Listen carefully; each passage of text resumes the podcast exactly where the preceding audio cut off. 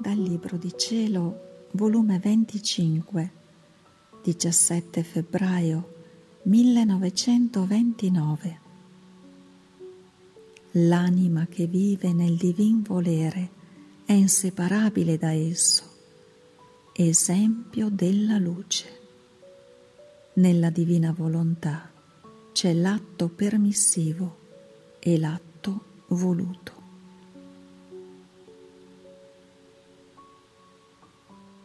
Stavo facendo il mio giro negli atti del fiat divino,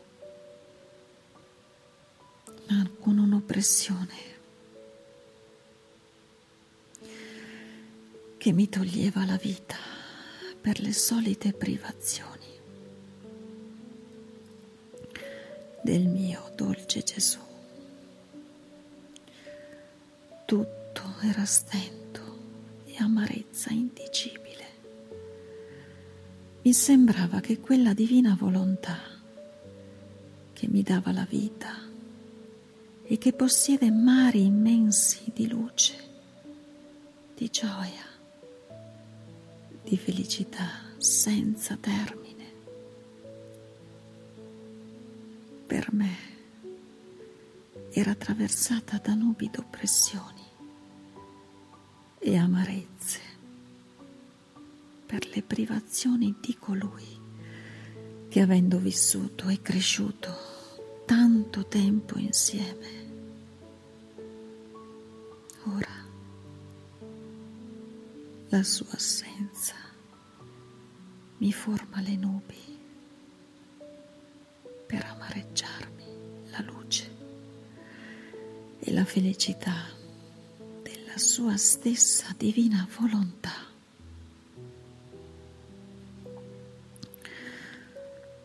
Oh Dio, che pena.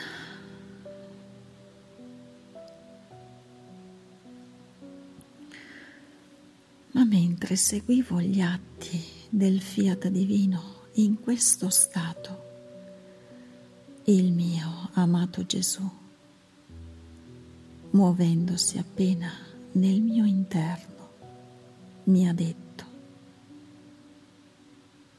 figlia mia, coraggio, non ti opprimere troppo. Tu devi sapere che chi vive nella mia divina volontà è inseparabile da essa e da me.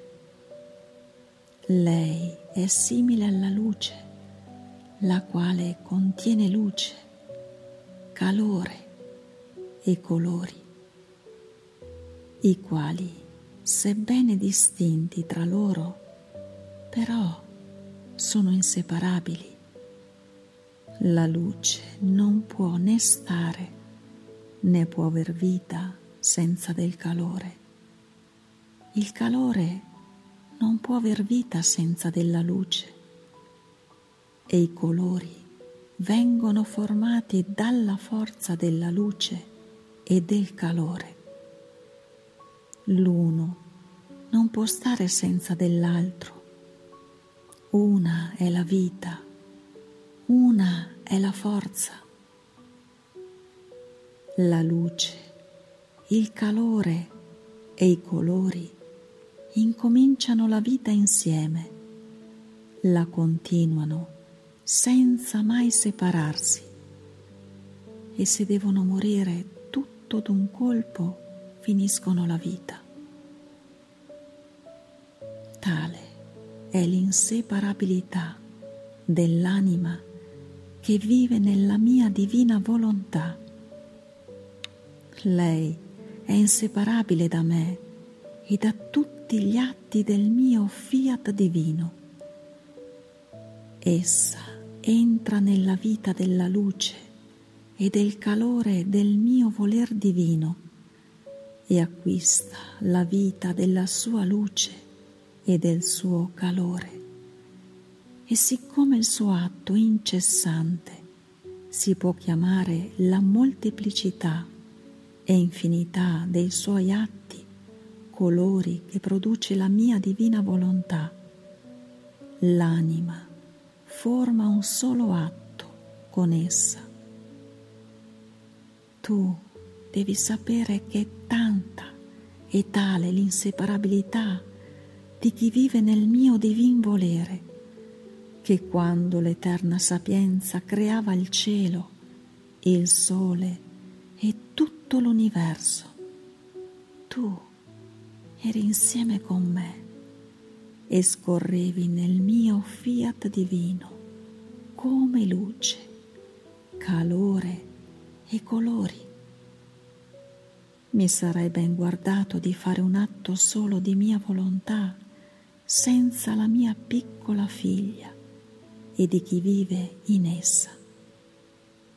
Sarebbe come se mi mancasse la forza della luce, del calore e dei colori. Questo non mi può mancare e perciò sei inseparabile da me. Perciò coraggio e non ti opprimere. Onde io, nel sentire ciò, gli ho detto, Amore mio, se ciò fosse che in tutti gli atti della tua divina volontà c'entro io in mezzo, Adamo prima di peccare possedeva il tuo fiat, sicché quando lui peccò anch'io ci stavo. E questo mi dispiacerebbe. E Gesù ha soggiunto, Figlia mia, tu devi sapere che nella mia divina volontà c'è l'atto permissivo e l'atto voluto. Nella caduta di Adamo ci fu l'atto permissivo, ma non voluto da essa, e nell'atto permissivo la luce, il calore e moltiplicità dei colori della mia divina volontà si mettono da parte e restano intangibili senza mischiarsi nell'atto umano. Invece nel voluto formano un solo atto e una sola cosa. Resta macchiata la luce del sole perché passa sulle mondezze? Certo che no. La luce resta sempre luce e le immondezze restano sempre immondezze. Anzi, la luce trionfa di tutto e resta intangibile a tutto, sia che la calpestano, sia che investe le cose più sporche, perché nella sua vita di luce non entrano cose estranee alla luce. Più che sole, è la mia divina volontà. Essa come luce scorre in tutti gli atti umani, ma resta intangibile di tutti i mali delle creature e solo entra in essa chi vuole essere luce, calore e colori.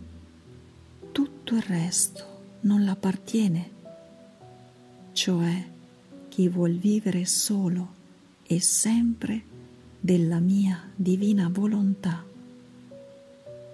Perciò puoi star sicura che tu non entrasti nella caduta di Adamo, perché non fu la sua caduta un atto di luce, ma di tenebre, le quali una fugge l'altra.